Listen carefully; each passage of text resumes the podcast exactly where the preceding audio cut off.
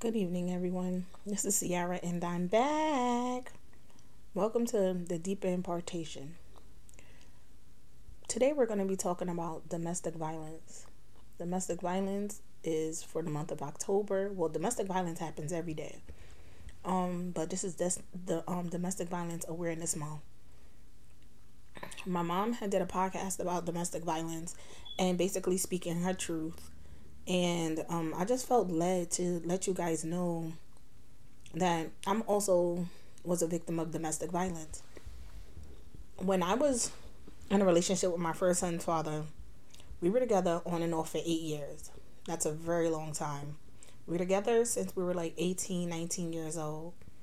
And in the beginning, everything was okay. You know, we were friends, we would chill together, drink together that was about it. Then we got into a relationship. And as we had got into the relationship, we had began to, you know, start seeing each other. I moved in with him. I left up the house where I was in and then I moved in with him. So when I had moved in with him, you know, things took a turn for the worst, you know. So a year after me moving in, I wound up pregnant with my actually, which would have been my first child. It was my first child living, but it was actually my um second. Um, I never told you guys previously. Um, when I was 17 years old, I had an abortion. That's for another date. So I had uh, decided that, okay, you know what? We've been together for this long. Um, why not us, you know, try to work on having a family? Little did I know that's not what he wanted. Um, what was so bad and sad about the whole situation was I did wind up pregnant. It was like um, I had my son January the 4th, 2006. The same one that I told you from the previous podcast about him being incarcerated. So what happened was was that um, as we were in a relationship, like I said, things started getting out of control. He didn't. He were cheat. He was cheating on me constantly. I was catching females. Um, I wanted to fight everyone, and you know how it is. Like sometimes, sometimes us as females or males in relationships, you know, you want to be the one and the only one. But when you're young like that, it's like you sometimes you don't get it. And the reason why I'm saying that you don't get it is because how can you expect someone to love you when you weren't loved? How can you expect someone to love you when you were um where you weren't loved? How can you expect someone How can you expect someone to love you when their parents were in love? How can you like you know love is something that has to be passed down. Love is something that love is something that has to be nurtured. Like you don't just wake up like, you know what, I love you. No, it's something that's love is something that's deeply and heartfelt. Like you you're not gonna slap your wife or your husband and be like, I love you. That's not love. So, you know, sometimes a lot of us have absent parent issues. Um, maybe an absent mom, an absent dad, and we're looking for love from that other human being. So you wind up trauma bonding because that person might be lacking, you're lacking, and it's like now you guys are a couple, and then it becomes toxic. So back to what I was saying. So I wound up pregnant with my son, or whatever the case, and basically we were like in the process of moving um to his mom's house. We went from living on our own to, you know, moving in his mom's house. So as we were moving in his mom's house, his mom was like, "Oh, um she was excited. She had just lost her husband and different things like that. You know, I helped around the house because there was another female in the house, but little did I know that was all a smokescreen. So, like I said, I wound up pregnant with our son or whatever. And I told him, I was like, oh snap, I think I'm pregnant. So I went and peed on the stick. I was excited, like super excited. Like, you know, this is my first child. Me and my me and my um child's father is gonna be together. Mm-mm, that's not what he wanted. And I know a lot of us can relate to that.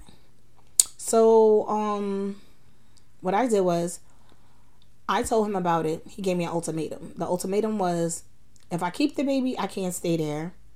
And if I don't keep the baby, then I can stay there. This is my second child. I just had an abortion four years prior to this.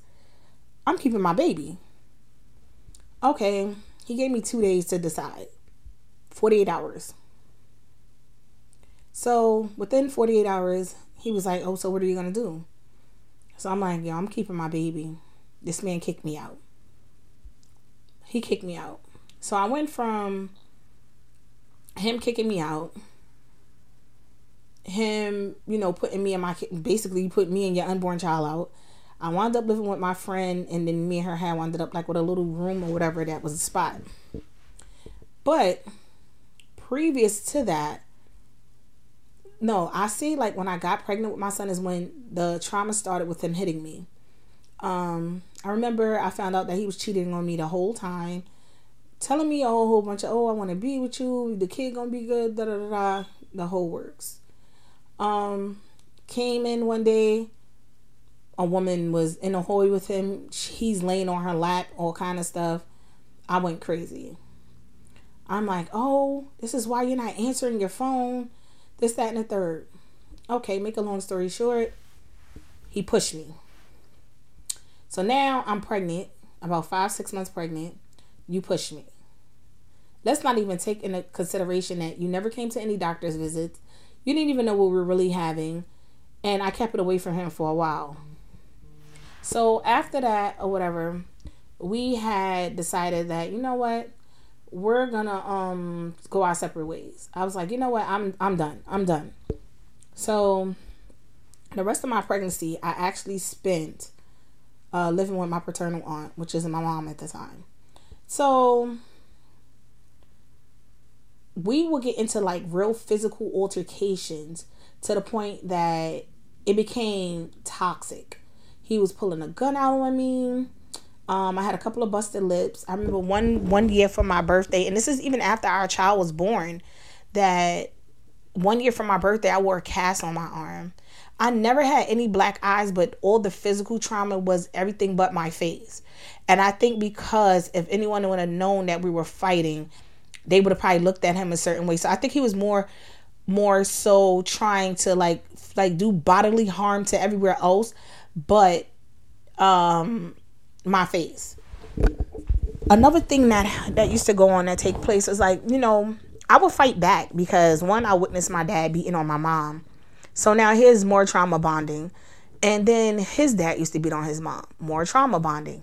So we um I would just sit there and just allow this man to hit me. And then when I get up and fight back, it was 10 times worse. Um like I said, he even pulled a gun out on me. He had pulled a gun out on me. Uh, he choked me one time. Um, I remember breaking his fingers in the door. I remember him, like I said, hitting me. Um, my arms sore, my legs sore, bruises everywhere. Like I'm talking about, and I'm dark skinned. So if I'm that dark and I have bruising, you know that it had to like really, really been bad. So, um, I'm to the point like, all right, okay, so we're gonna put the icing on the cake. We're gonna fast forward. So fast forward like almost to uh Amir was three months at the time. Um, but he was moving a little bit too fast. You know how they say that when a person about to have another baby, um, when a person have another have another baby, that the child moves a lot faster.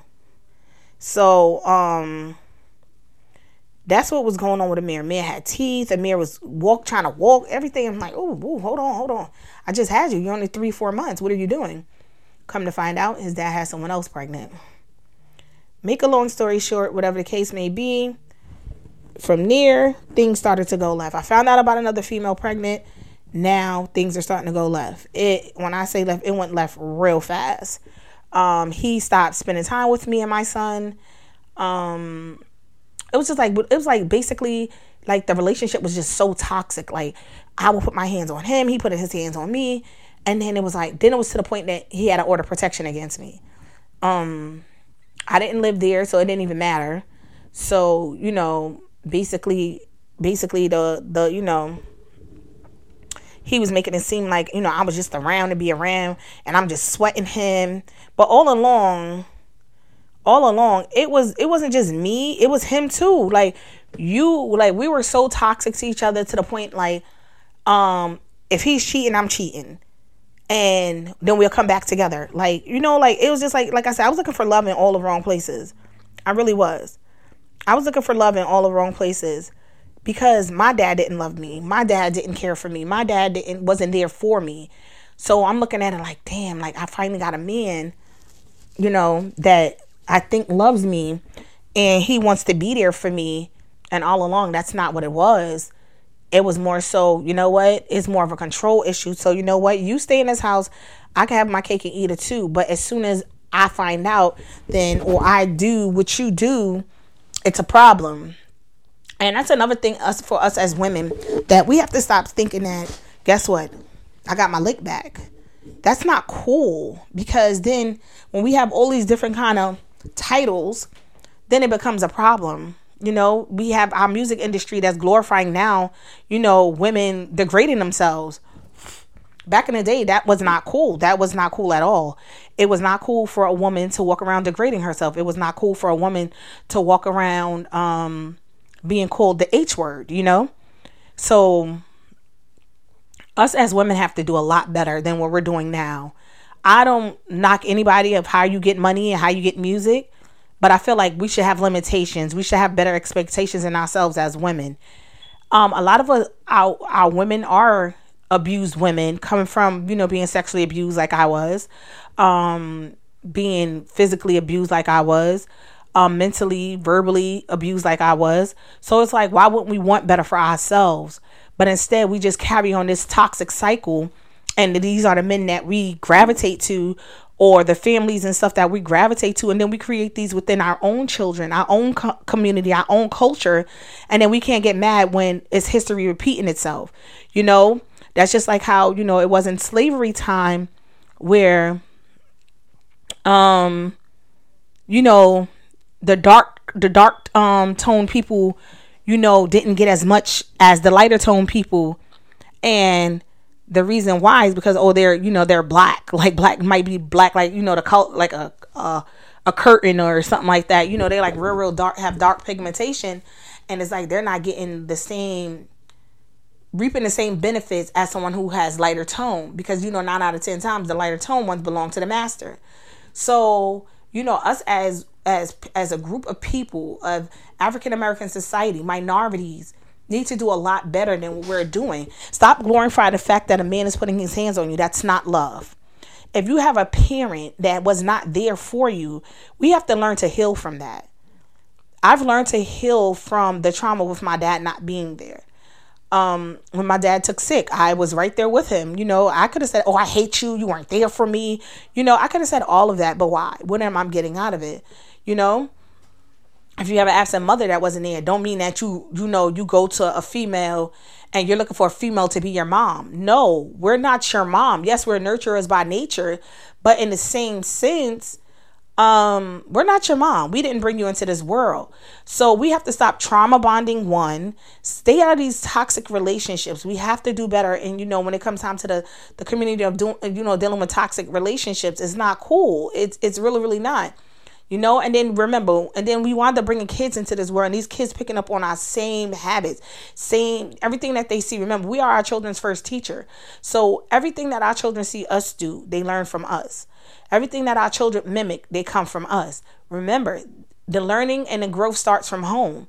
So whatever we're implementing in our homes are the same things that our children are going to display in the in the streets. So if you if your child is loud and raunchy because at home you're loud raunchy, you're with your friends, you're smoking weed, you're doing whatever you do. I don't knock whatever no one does. I have nothing against anyone that does, chooses to smoke weed, but I don't do it and I don't drink. But like I said, however you are in the privacy of your own home is how your child is going to display her behavior. You have some children who just rebellious and don't care, you know, but nine out of ten times there's something that's deep it's a it's a it's a root it's a root that we have to you know grab up and just you know allow god to just you know work on that root like you know god just uplift anything that is not of you and just allow him to remove those those deep roots because it's nothing but a cycle And what a cycle does, it comes right back around 360 degree turn, just like the earth tilts on the axis. Ooh, excuse me. And um and that's what's going on now. That a lot of children now are just all over the place. They're, you know, there you have young girls in relationships getting teeth knocked out, um, black eyes because they seen it at home first. No, it's not cool. And you know, we don't realize the effect that we have on our children until you start asking questions like, um, how did you feel when I was in a relationship with such and such? You find out the child doesn't like them.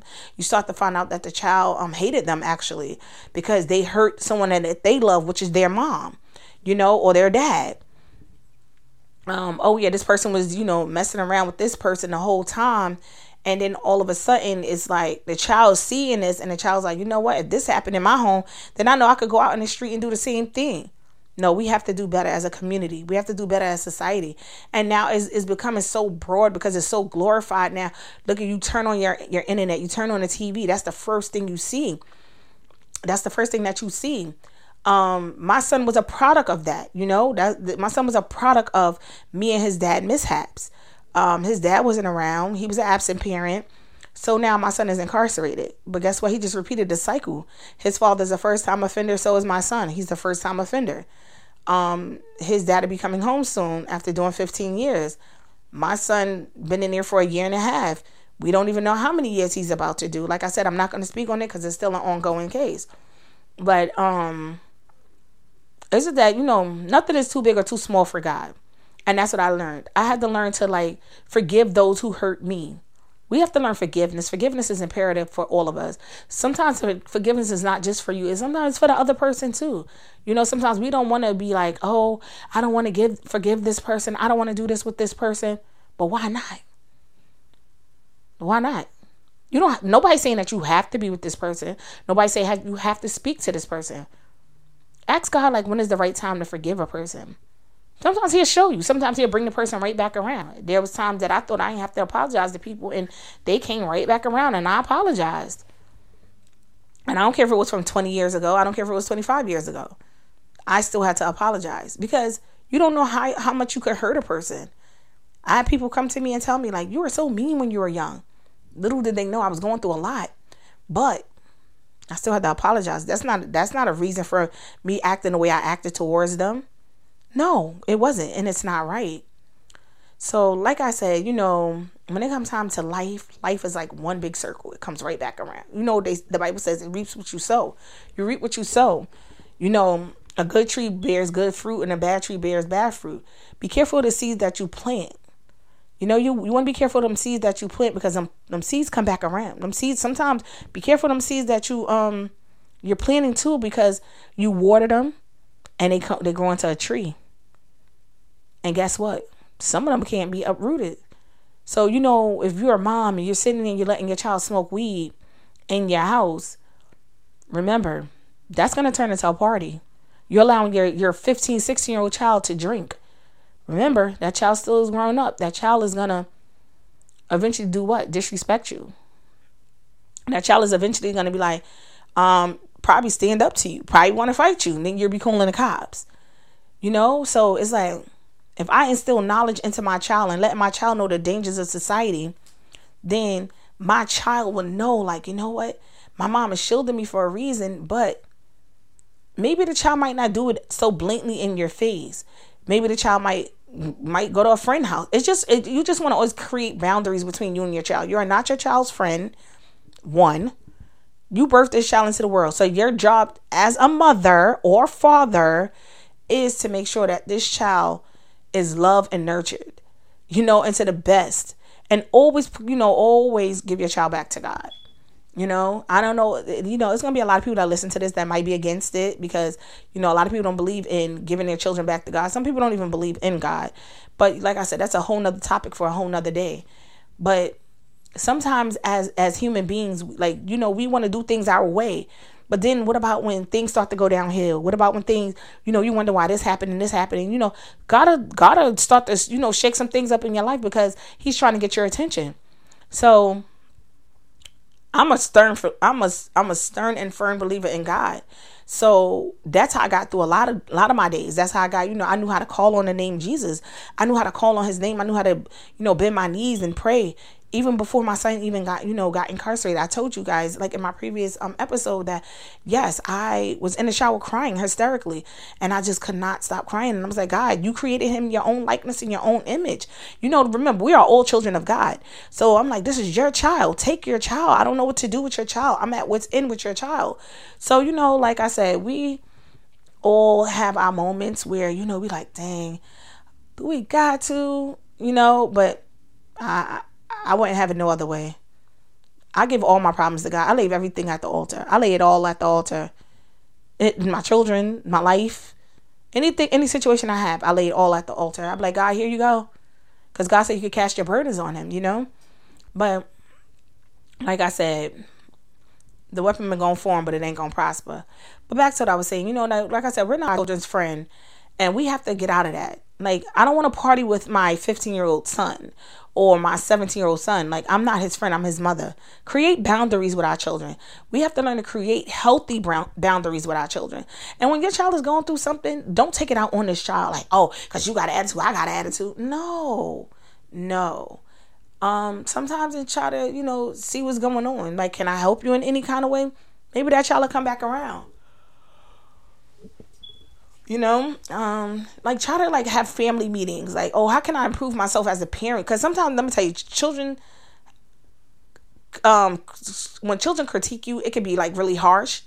But i'd rather my children critique me than me to go out there and think i'm the best parent ever and my child is out here you know screwing everybody. You understand? So it's like it's like things like that. So you know sometimes you want to improve as a child. Build better you know relationships with your children. You know get to know them better. You know have have dates mommy and daughter dates daddy and son dates or daddy and daughter dates and you know however vice versa.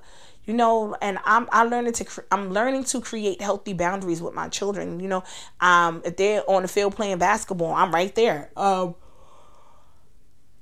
excuse me. I'm sorry. I'm right there cheering my daughters on and when they're in the living room doing cartwheels or they dancing or whatever, like, you know, because it's like you create these boundaries and then these children learn to respect you you know? The bible says train up a child you know? So in the way that they should go. So i just thank you all for listening in with me. And i pray that i bless someone i encourage someone um and just thank you for just you know you guys are just amazing you know my new audience. Like i said welcome to a deeper impartation with Ciara. And i hope you all have a blessed one. And i'm out